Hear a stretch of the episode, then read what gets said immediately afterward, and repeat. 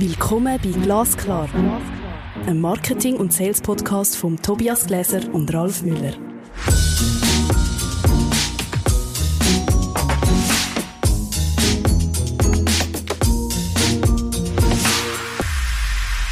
Hallo Tobias. Hallo Ralf. Heute sind wir bei Episode 35. Weisheiten und Reste essen in Marketing und Verkauf. Und du, Tobias, hast ein paar Zitate ausgesucht. Und ich freue mich darüber, dich ein bisschen zu befragen. Ja, aber ich will unbedingt, dass du mit mir mitredest, gell? also, dass wir nicht nur Fragen-Antwort-Spiele machen, sondern über das diskutieren. Sehen wir mal. Ist gut. Das erste Zitat. Gute Marketer erkennen, dass Marketing kein Kostenfaktor ist, sondern ein Investment. Seth Godin, US-amerikanischer Autor und Unternehmer. Tobias, was soll ich denn davon halten? Also, dass man mal grundsätzlich keine so eine Episode ohne den Seth Godin kann machen kann. Ich glaube, er ist so der Marketing-Guru und ähm, hat einiges äh, gesehen und erkannt. Etwas, was ich in Unternehmen, warum ich das Zitat relevant äh, finde, etwas, wo ich in Unternehmen immer wieder sehe, dass Marketing eine Kostenstelle ist oder die Aussage, wir machen kein Marketing, wir brauchen kein Marketing. Oder? Also ich glaube, das hören wir und sehen wir immer wieder und darum habe ich das Zitat mitgebracht. Ja, Marketing hat am Schluss die Aufgabe, Wachstumstreiber zu sein. Oder nicht einfach eine Kostenstelle. Und ähm, ich glaube auch, wie man sagt, man kann nicht nicht kommunizieren, kann man nicht nicht Marketing machen. Also Marketing gehört dazu. Ähm, und es geht schlussendlich darum, wie bringe ich mein Produkt auf den Markt, wie kommuniziere ich mit meiner Kundin, mit meinem Kunden, wie finde ich den richtigen Preis, was ist der richtige Distributionskanal. Also ich glaube wirklich, wenn man Marketing einfach als Kostenfaktor anschaut und nicht als ein, Investment in, in Zukunft, ich glaube, da hat man gewisse betriebsökonomische äh, Zusammenhänge noch nicht oder nicht verstanden. Die zentrale Frage meiner Ansicht nach ist ja, an die Kraft des Marketings zu glauben oder eben nicht daran zu glauben. Und ich glaube, da unterscheiden sich auch Kunden ganz substanziell. Es gibt Kunden, bei denen hast du doch das Gefühl, die sind dahin getrieben. Die wissen gar nicht, welche Möglichkeiten da drin sind. Und du hast auch das Gefühl, jo, ich weiß nicht, ob wir den gemeinsamen Weg gehen sollen. Und dann gibt es die, die total euphorisch sind. Vielleicht ein bisschen zu euphorisch, ja. Die, die von sich von Marketing tatsächlich ein unternehmerisches Wachstum versprechen, das ja auch definitiv, wenn man es gut anfasst, das ganze Thema möglich ist. Und meistens hat es etwas mit einer, mit einer Verständnisfrage zu tun. Also, dass man Marketing gleichstellt mit einem Flyer oder einfach nur Kommunikation, ja, für Schlusszeichen. Also, Marketing ist viel mehr. Oder als wenn wir die vier oder die sieben P gehen, gehört eben Produktpreise und so weiter eben auch zum Marketing dazu. Danke für die Ergänzung, Tobias. Gern doch. Wollen wir zum zweiten Zitat übergehen? Nein, ich habe gedacht, das ist jetzt eine kurze Episode, die wir heute machen. Dann äh, machen wir jetzt Schluss. Absolut. Mach's gut. also, das zweite Zitat kommt von Peter Drucker, The Practice of Management.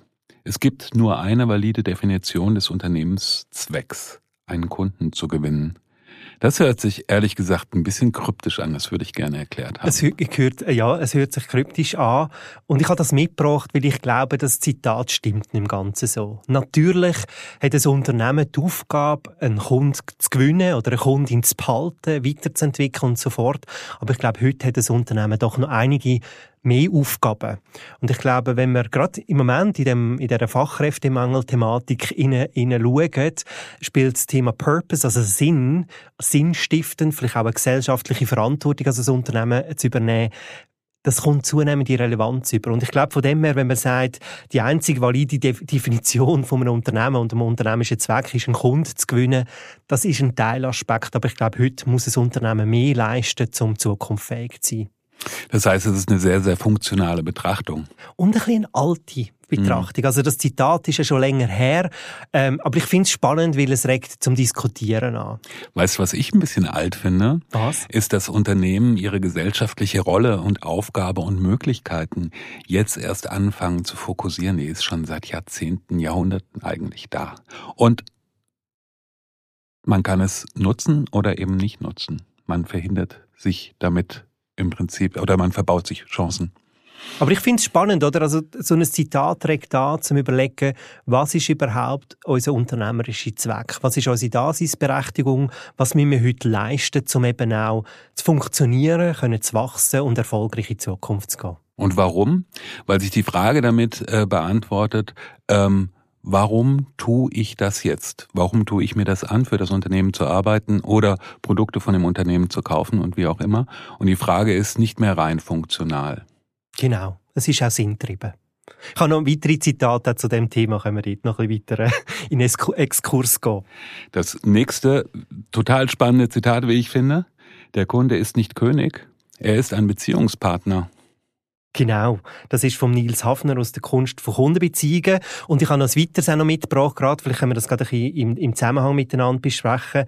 Es gibt kein, äh, gibt's kein oder kein verantwortlich fürs Kundenmanagement, gibt's auch kein Kundenmanagement. Also wenn sich niemand um Kundenmanagement kümmert, verantwortlich ist, dann passiert auch keine Kundenbeziehung oder Kundenmanagement. Kannst du da noch mal ein bisschen was aus der Praxis, ähm, also jetzt vor allem diesen, dieser zweite Teil, kannst du da noch was aus der Praxis zu sagen? Also aus der Praxis, also ich glaube, es geht am Schluss ähm, um den Kundenfit, also Angebot Kundenfit. Ähm, und ich glaube nicht, dass der Kunde ist König, das sagt man immer wieder, oder der Kunde ist König, der Kunde ist König. Ich glaube, das ist auch eine veraltende Denkweise. Ich glaube, ich finde das viel spannender. Der Kunde ist ein Beziehungspartner.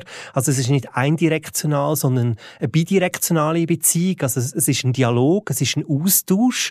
Ähm, äh, man gibt sich gegenseitig Feedback und auch das Grundverständnis, es muss nicht jeder Kunde passen. Oder nicht jeder Kunde ist der Richtige. Also, dass man so grundsätzlich mit Kunden ist Beziehungspartner, ich glaube, man kann viel spannender und attraktiver für beide Seiten miteinander Zukunft gestalten. Und das mit dem Kundenmanagement, merke ich immer, oder? Wir reden von Customer Experience. Also, wir wollen eigentlich ein unglaublich tolles Kundenerlebnis schaffen, von A bis Z. Und wenn man in die Unternehmen hineingeht, merkt man, es kümmert sich gar niemand um das. Oder nicht gesamtheitlich. Es gibt vielleicht eine Abteilung, wo ihren Teil von der Customer Journey hervorragend tut, gestalten, führen und so weiter. Und dann gibt es einen Bruch, es geht in die nächste Abteilung und das ist komplett ein anderes Erlebnis. Und ich glaube, da geht es darum, ein Unternehmen sollte eine Verantwortlichkeit geklärt haben, wer sich eigentlich ums gesamte Kundenerlebnis und Kundenmanagement kümmert, dass das eben auch stimmig ist, qualitativ hochstehend etc. Ich glaube, man kann eine Kundenbeziehung stiften, aber man kann sie nicht inszenieren. Das heißt, man kann nicht so tun, als ob man dem Kunden relativ nah wäre. Der bekommt irgendwann schon raus, dass es nicht so ist. Also eine Inszenierung kann ja auch stimmig sein. Also Marketing dümmer inszenieren, aber es muss irgendwie auf einer Authentizität basieren. Es muss natürlich brandkonform sein etc. Und was ich vielleicht noch, auch noch mal aus der Praxis, also bei ganz vielen Schülerinnen, Studentinnen und Studenten von mir, habe ich wie gemerkt, die haben selber das Kundenerlebnis vor dem Unternehmen, wo sie dafür tätig sind, noch gar nicht erlebt. Also sie sind selber die Customer Journey noch nie durchgegangen und haben nicht gemerkt, dass vielleicht, wenn wir jetzt in ein Hotel gehen, der Moment an der Rezeption total falsch gestaltet ist oder wie man ins Zimmer kommt oder wie man auscheckt und so weiter. Und hätte man nur einmal oder regelmäßig das durchlaufen, also dass man so ein bisschen mysteryartig oder so eine Kundenreise durchgelaufen hat, dann können wir, man könnte unglaublich viel machen mit wenig Aufwand. Es ist beeindruckend, ne, wie dieses einfache Phänomen Selbstsicht und Fremdsicht immer wieder funktioniert. Genau. Und der Kunde oder die Kundin sagt einem einfach auch nicht alles. Vielleicht kommt sie oder kommt er einfach nicht mehr. Und das wollen wir ja nicht. Gehen wir weiter. Wir beziehen uns jetzt mehr auf Produkte bei den Zitaten. Erfolgreiches Marketing ist immer einfach. Es gründet sich auf solide Arbeit bei Produkten und Dienstleistungen und am wichtigsten auf Wahrheit. Von Michael J. Papst, amerikanischer Biochemiker und Hochschullehrer an der University of Memphis, Tennessee. So. So. ähm, ich habe das mitgebracht und ich merke immer wieder, die Erwartung von Unternehmen ist, Kommunikation oder die Marketingkommunikation löst es dann. Ähm, und wir vergessen eigentlich, was wir überhaupt kommunizieren und vermarkten. Also genauso wichtig wie Promotion ist das Produkt. Also wenn das Produkt nicht attraktiv ist, das Produkt nicht ein guter Fit, das Produkt nicht gut ausgestaltet, also wenn wir nicht ein gutes Kernprodukt und ein erweitertes Produkt haben, dann kann ich noch so viel Marketingkommunikation machen, es wird nicht funktionieren. Also ich glaube, es ist immer wieder wichtig, dass wir kritisch drüber gehen in, in unserem Marketingmix, wo müssen wir denn überhaupt ansetzen. Also haben wir ausgereifte, attraktive Produkte, um jetzt einfach nur noch promoten oder müssen wir vielleicht eben mal genauer die Attraktivität anschauen und überarbeiten, dass wir sie besser machen können. Und das wird, das merke ich, ähm, dass man ein bisschen zu wenig kritisch ist, was Produktgestaltung oder das Product Development anbelangt. Ich finde den Begriff Wahrheit sehr spannend. Es gibt da eine Geschichte, mit der ich das untermauern kann, die ist schon ein bisschen älter, aber immer noch, äh, finde ich, sehr eindrücklich, von einer Bank, die mit dem Claim, leben Sie nur, wir kümmern uns um die Details an den Markt gegangen ist. Und das war eine hervorragende Kampagne, die tatsächlich diese ganze Bankenkommunikation nochmal neu geöffnet hat. Das Problem war, die Produkte haben nicht gestimmt.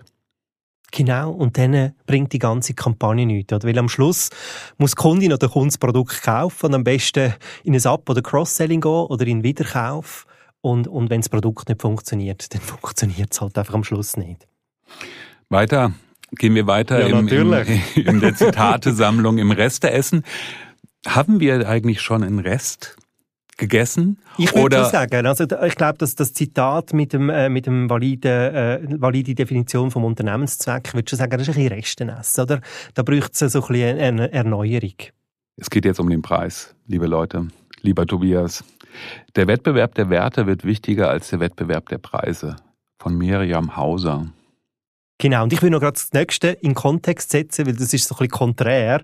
Der Preis ist das zentrale Scharnier von der Ökonomie, um den tut sich alles drehen, vom Hermann Simon äh, aus dem Buch Preisheiten. Also zwei total konträre Meinungen, oder? Also es geht nicht mehr um den Preis im Wettbewerb, sondern um Wert. Und, und äh, der Opponent sagt, der Preis ist eigentlich alles, er ist Scharnier von der Ökonomie. Wie wirkt das auf dich oder was löst das bei dir aus? Ich fand es sehr spannend. Ich habe dann ähm, verschiedene Aspekte sind mir in den Kopf gekommen. Ähm, der Preis ist halt ein Ausdruck von etwas, von dessen, was mir etwas wert ist. Ja, das ist einerseits. Und im Bereich der Sehnsucht kann das dann ganz, ganz kuriose Formen annehmen. Also meinetwegen beim Autokauf. Und ähm, es geht aber auf der anderen Seite um sehr grundlegende Bedürfnisse bei anderen Produkten. Also das heißt, diese Preisdiskussion ist auch immer abhängig von dem Produkt, mit dem der Preis verbunden ist. Ich glaube, das ist ganz richtig. Und wenn es dann zum Beispiel um die Schnäppchenjagd geht, dann bin ich ja wie so ein Freibeuter. Da interessiert mich der Preis, aber der Wert interessiert mich immer weniger.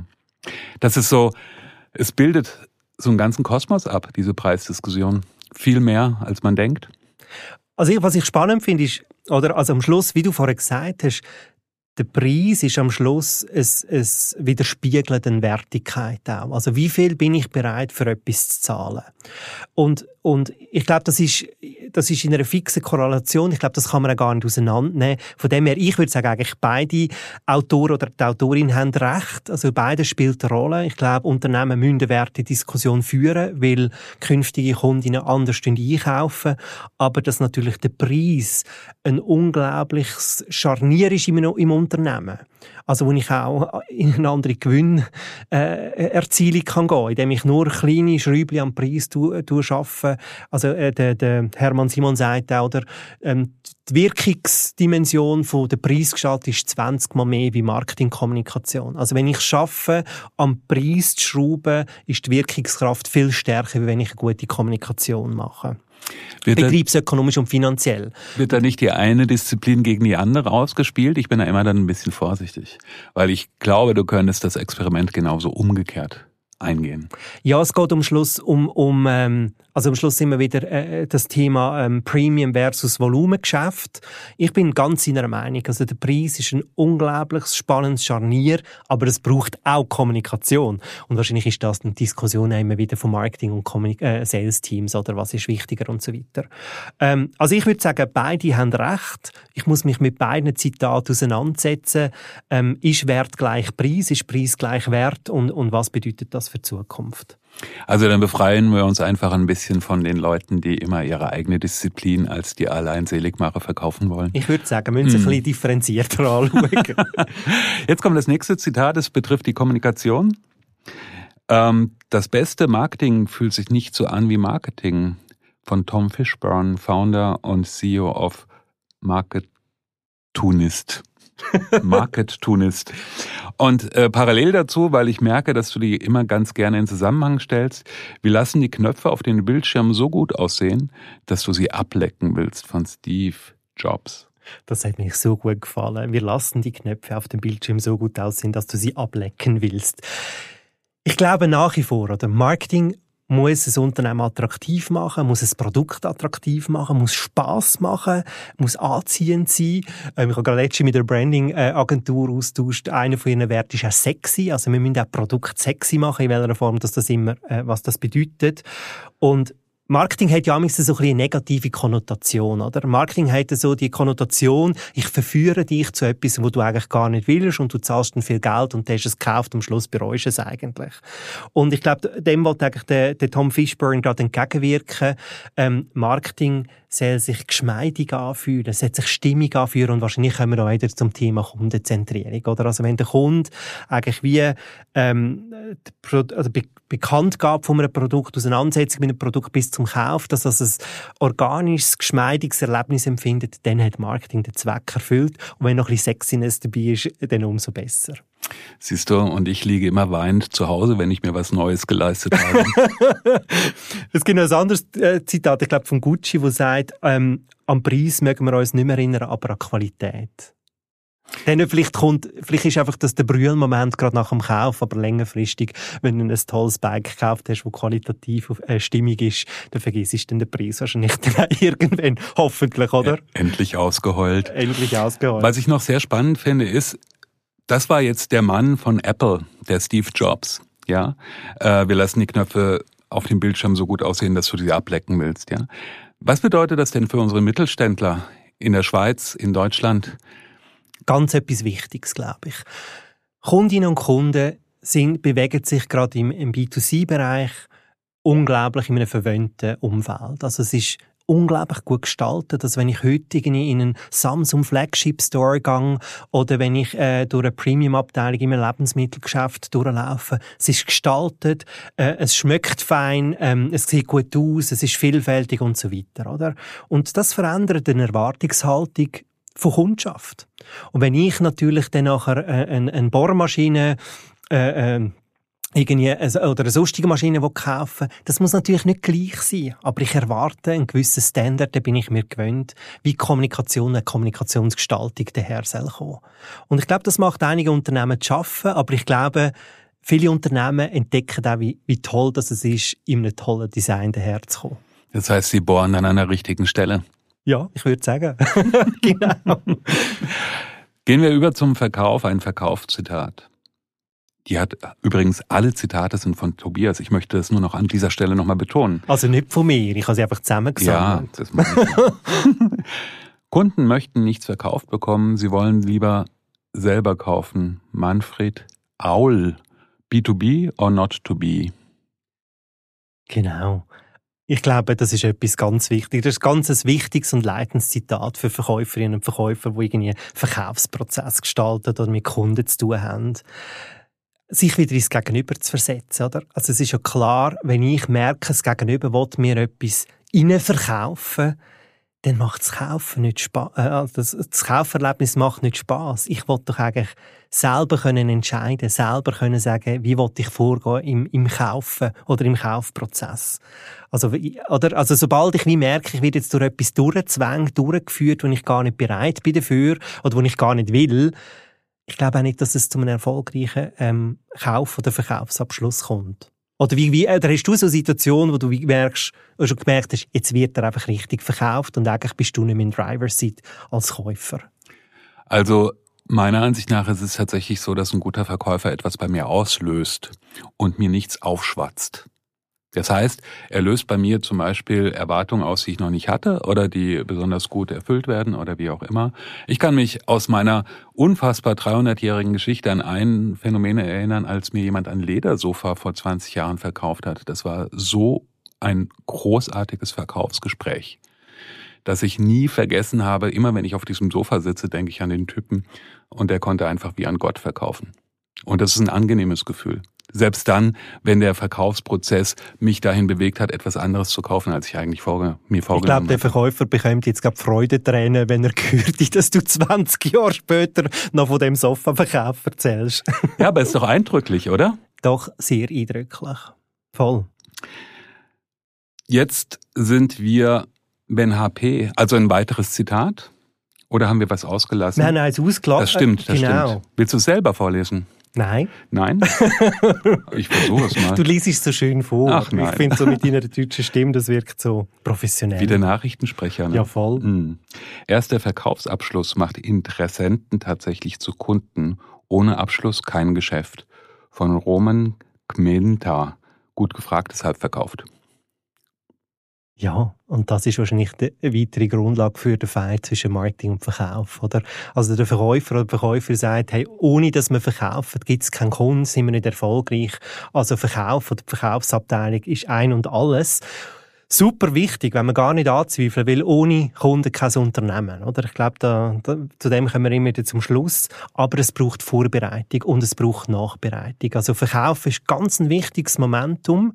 Oder am Schluss, dass am Schluss auch die finanzielle Transaktion kann stattfinden oder Angebot gegen Geld. Ähm, aber es ist nicht das Einzige. Aber es ist ganz ein wichtiger Moment und ich glaube, was es, was sich lohnt, dass ein Unternehmen zu überlegen, wie wir dramaturgisch zu dem Moment führen, dass dann wirklich auch verkauft und der Abschluss erzielt kann werden. Das nächste, was jetzt kommt von Juliet Packard. Und wenn, wenn HP wüsste, was HP weiß, wären wir dreimal so profitabel. Das ist doch krass, oder? Also wenn wir wie merken eigentlich, da sind wir in dieser Silo-Diskussion hinein, oder? Also wie wichtig ist es denn, dass Marketing, Verkauf und auch die Serviceerbringung eng zusammenschafft und dass man sicherstellt, dass Informations- und Kommunikationsfluss stattfindet. Weil wenn das nicht stattfindet, hat das einen unternehmerischen Impact, indem wir eigentlich ich würde schon fast sagen, Wertvernichtung machen. Oder? Wir tun Opportunitäten nicht wahrnehmen. Das heisst, wir tun eigentlich Wert, die wir hätten können generieren, vernichten, indem wir es gar nicht angehen. Und ich glaube, das ist etwas Wichtiges. Ähm, das, das reden wir ja auch von Marketing und Sales Alignment. Wie können Marketing und Sales Team zusammenarbeiten, dass Informationen auf dem Weg nicht verloren gehen, die eben wichtig könnten sein, im Verkaufsabschluss oder einen Kunden oder eine Kundin weiterzuentwickeln. Ich kann ein sehr lustiges Erlebnis oder Beauftragung äh, ergänzen. Da wurde ich von einem großen Unternehmen beauftragt, eine Kampagne darüber zu machen, was im Nachbarbüro entwickelt wird. Krass. Das war ernst gemeint. das ist wirklich ernst gemeint, okay. Ralf, es macht Spaß, Weisheiten und Resten essen zusammen. Wenn, er, wenn euch es auch gefallen hat, liebe Zuhörerinnen und Zuhörer, gebt uns doch gerne fünf Sterne in der Bewertung. Kommentiert, dann machen wir vielleicht wieder mal so eine Episode und ich freue mich auf die nächste Episode 36. Da gehen wir wieder in dein Kernthema, würde ich sagen, und zwar die sieben Urgeschichten und wie sie eben wirken. Ich bin mal sehr gespannt, ja. Und bei den Weisheiten und Resteessen würde ich darauf insistieren, dass wir uns mehr um die Reste kümmern. Mit den Weisheiten erscheint einfacher zu, zu einfach zu gehen. Ich glaube es auch. Nehmen wir uns vor. Ist gut. Tobias, hat Spaß gemacht. Danke. Danke dir. Das ist Glasklar. Ein Marketing- und Sales-Podcast von Tobias Gläser und Ralf Müller.